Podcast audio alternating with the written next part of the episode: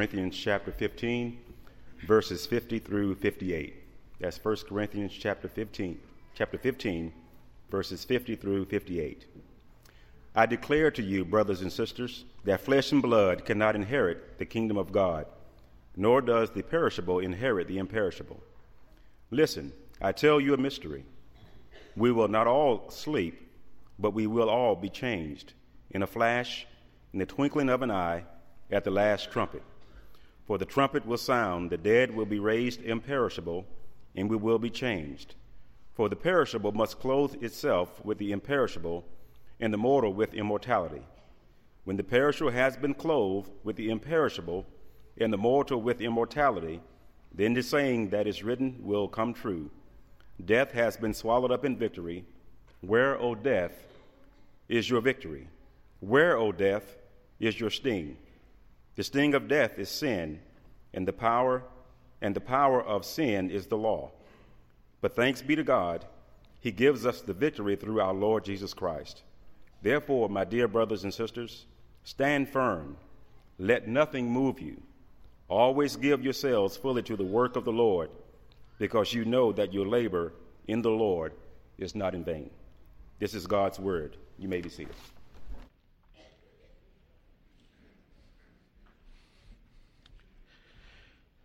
Just a quick reminder before we pray that uh, inside of the uh, the announcement sheet, our bulletin, there is a number listed that you can use to text a prayer request that uh, that we'll read during the invitation time. And if you've not done that yet and know that you'd like to send a prayer request forward, we'd uh, we'd ask you to do that. If you don't have a, a cell phone with you, uh, you can always use the yellow card and pass them to the aisle or give it to one of the ushers this morning, and he'll make sure that those get up to us during the invitation time.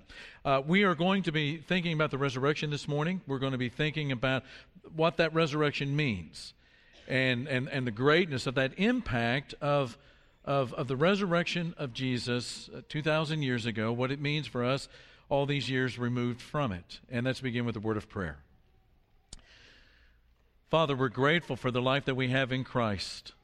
More than our ability to, to express it, we are grateful and thankful and changed and moved and utterly, utterly transformed by that kind of love and that kind of reality that brings your spirit and your word into our life. And as we study this morning, Father, our prayer is that you will give us eyes to see the text and to hear the text in such a way that, that we turn toward you and are blessed. And we pray this in Jesus' name, and all the church said. I'm reading a really interesting book, a, a terrific book uh, by Luc Ferry, and the title of the book is A Brief History of Thought. And in this book, uh, Ferry, who's a French philosopher, is posing the, the, the, that the heart of philosophy is to answer the question of how people deal with death in order to live a life that is free from the fear of it. That that's what philosophy at its heart is all about. Now, those are my words, not his. He probably would not pose it quite that way. He's a philosopher, so he'd make it really, really complicated. But that's basically what the beginning of this book is about. That we human beings are the only animals on the planet that realize that we live within a mortality rate, and that mortality rate is 100%. And that's what the book is about. And in this beginning section, he begins to talk about the ways that people have dealt with that, beginning with the ancients who said, you know, one of the ways that you overcome this thing that we're experiencing called death is that it's, it's through procreation.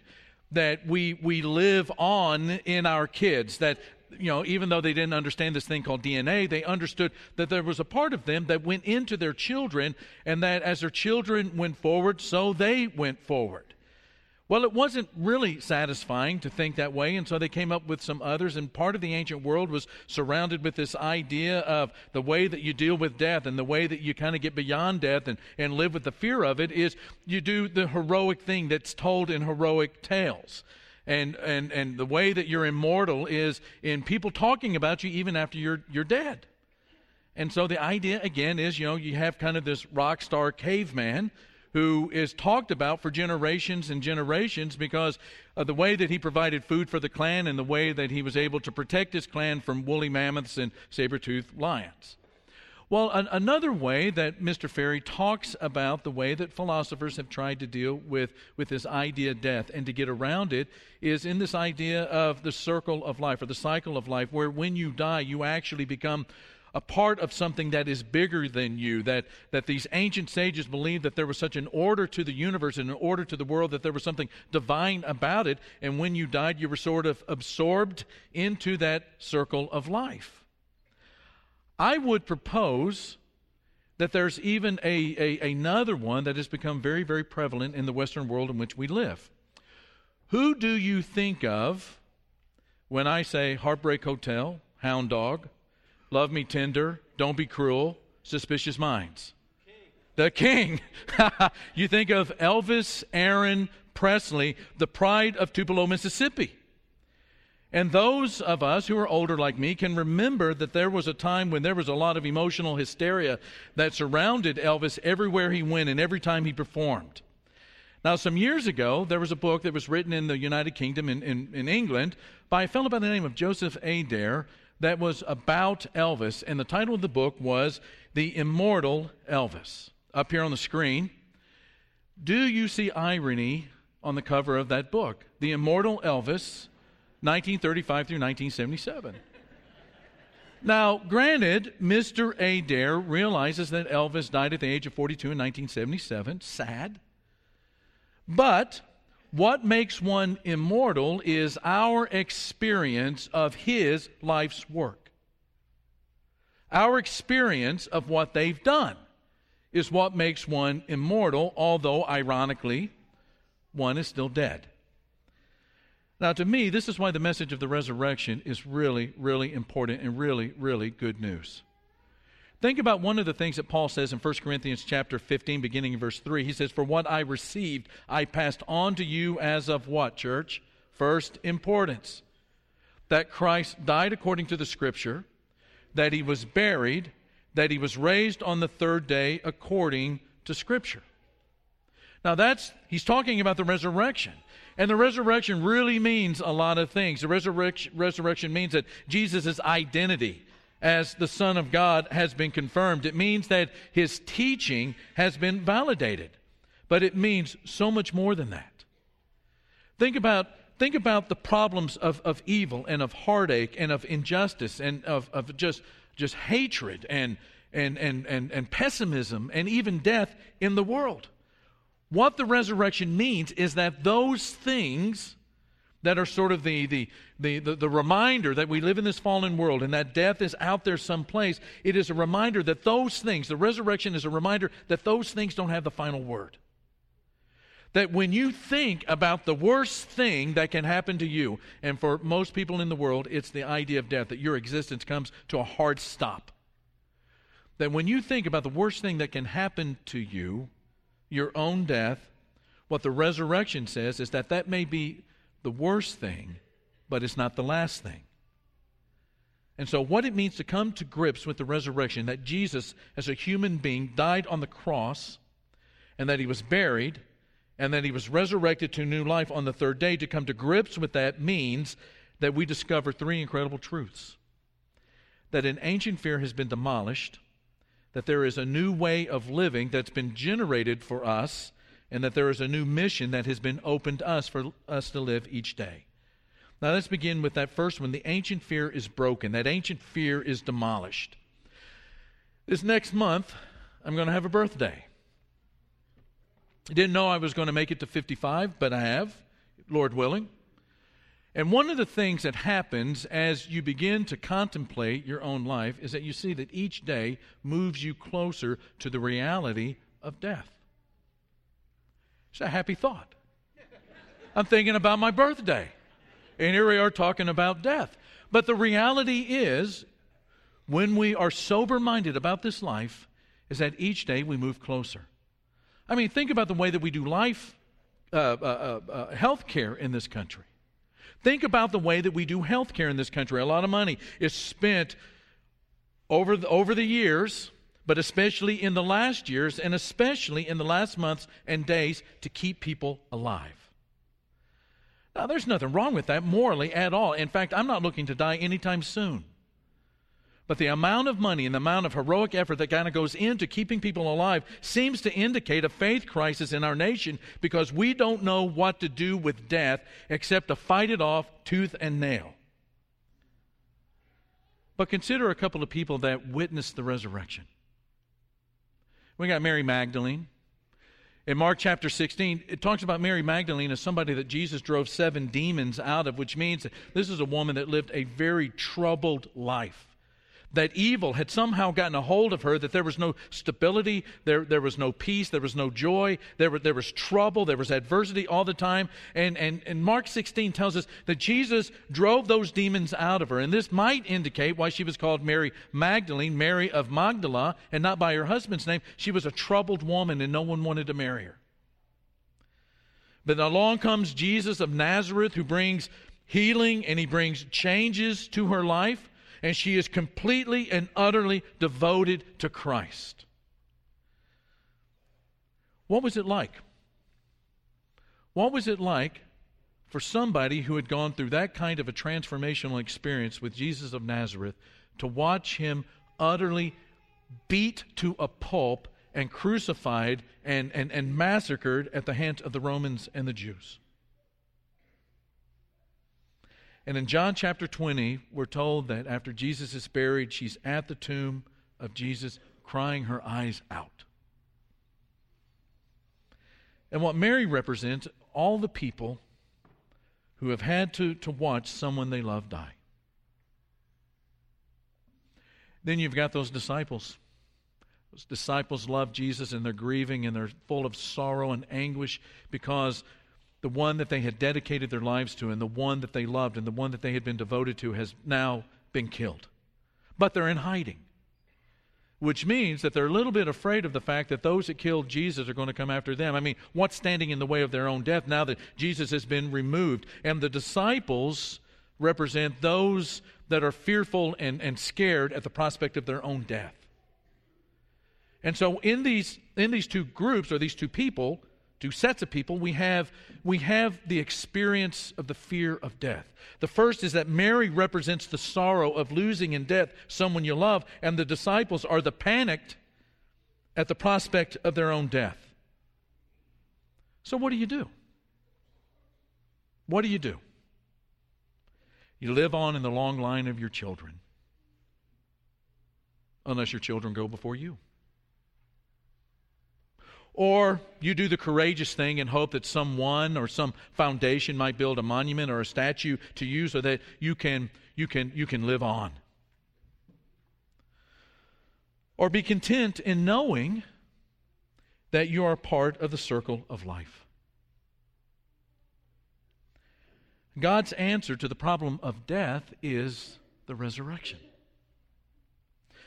When Mary sees the risen Jesus at the empty tomb and he is alive, she is filled with joy and she tries to latch on to him. And when Jesus sees the disciples, he gives them peace. They have a peace because he has risen. Joy and peace because of a miracle? Absolutely. But more than that, are they full, full of, of joy and peace because something miraculous has happened to the person that they love? Yes, but surely more than that. N.T. Wright has written a book I read some years ago called Surprised by Hope. Makes a fantastic point. He says the resurrection is not an isolated supernatural oddity proving how powerful God can be when he wants to. Nor is it at all a way of showing that there is indeed a heaven, heaven awaiting for us after death.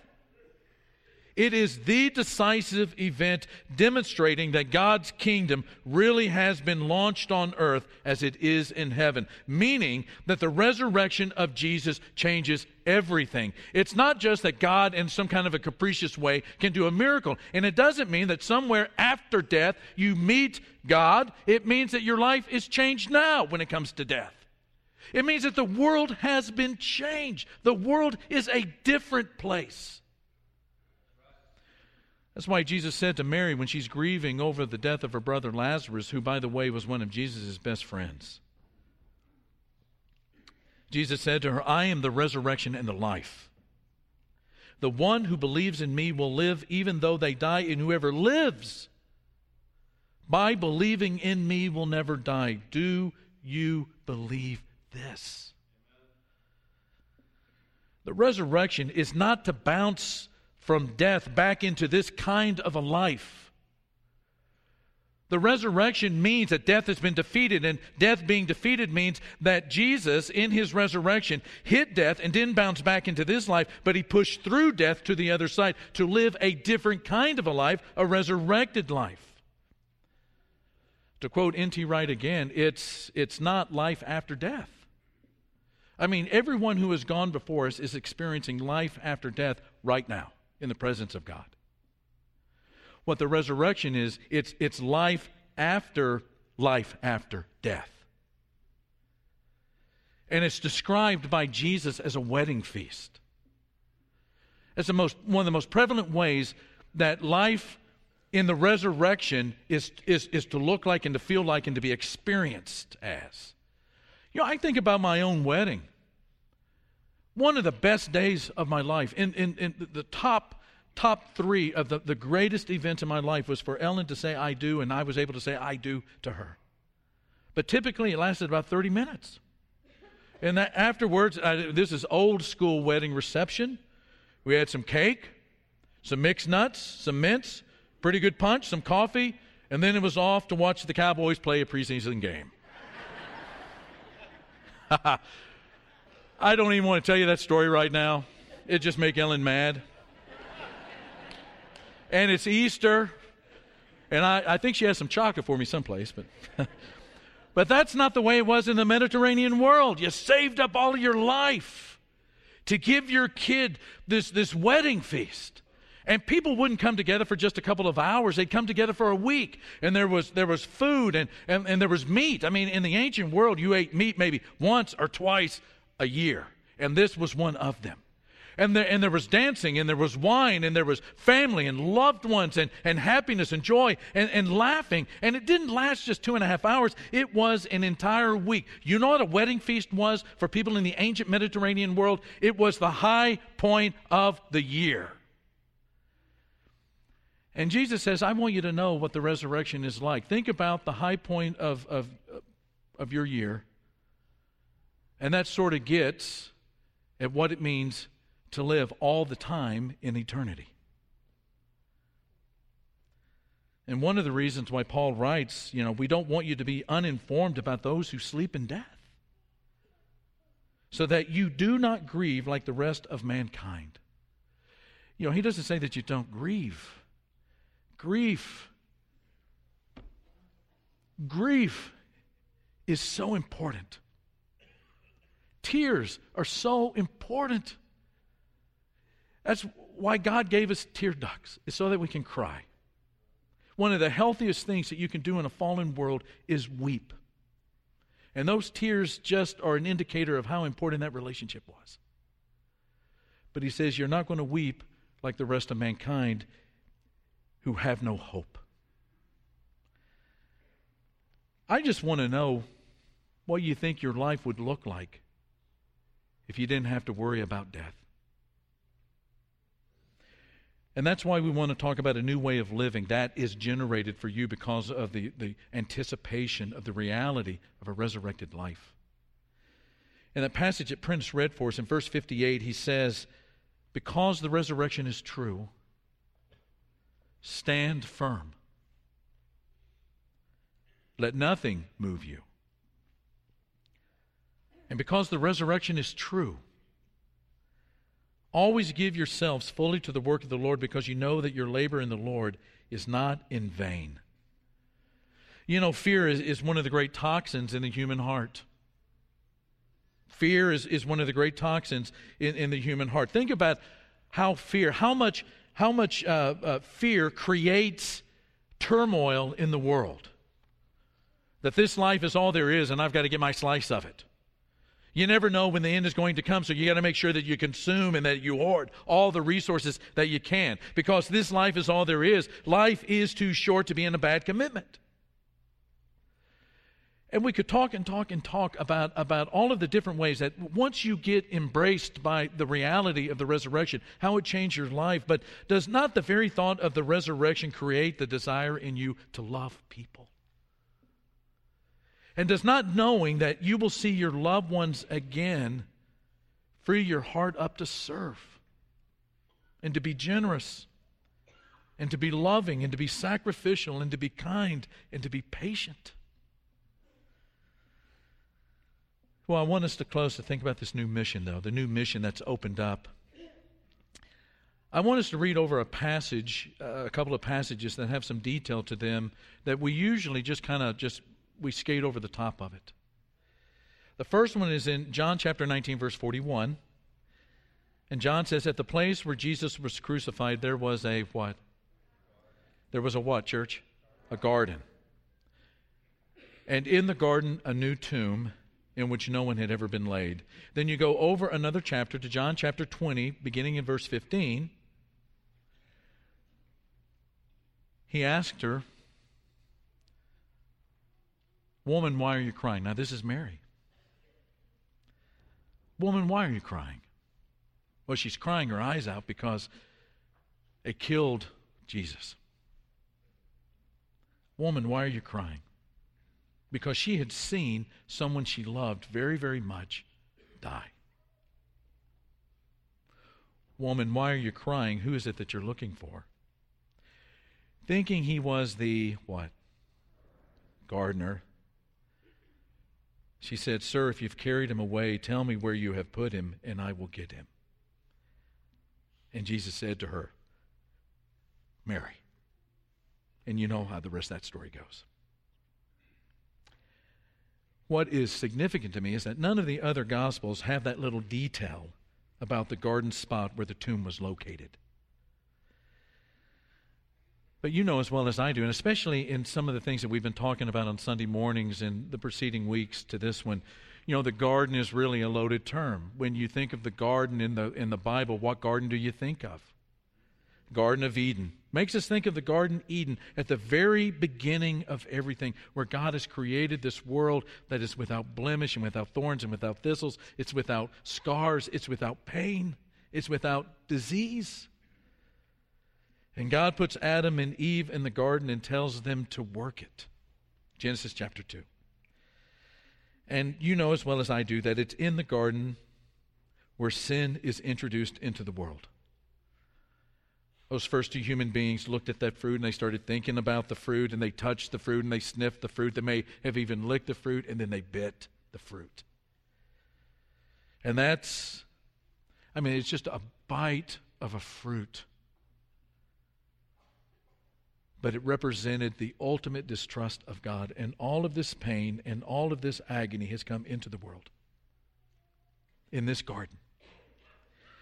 And now the resurrected life of Jesus bursts forth in this little garden spot in Jerusalem, signaling that the effects of sin have been reversed.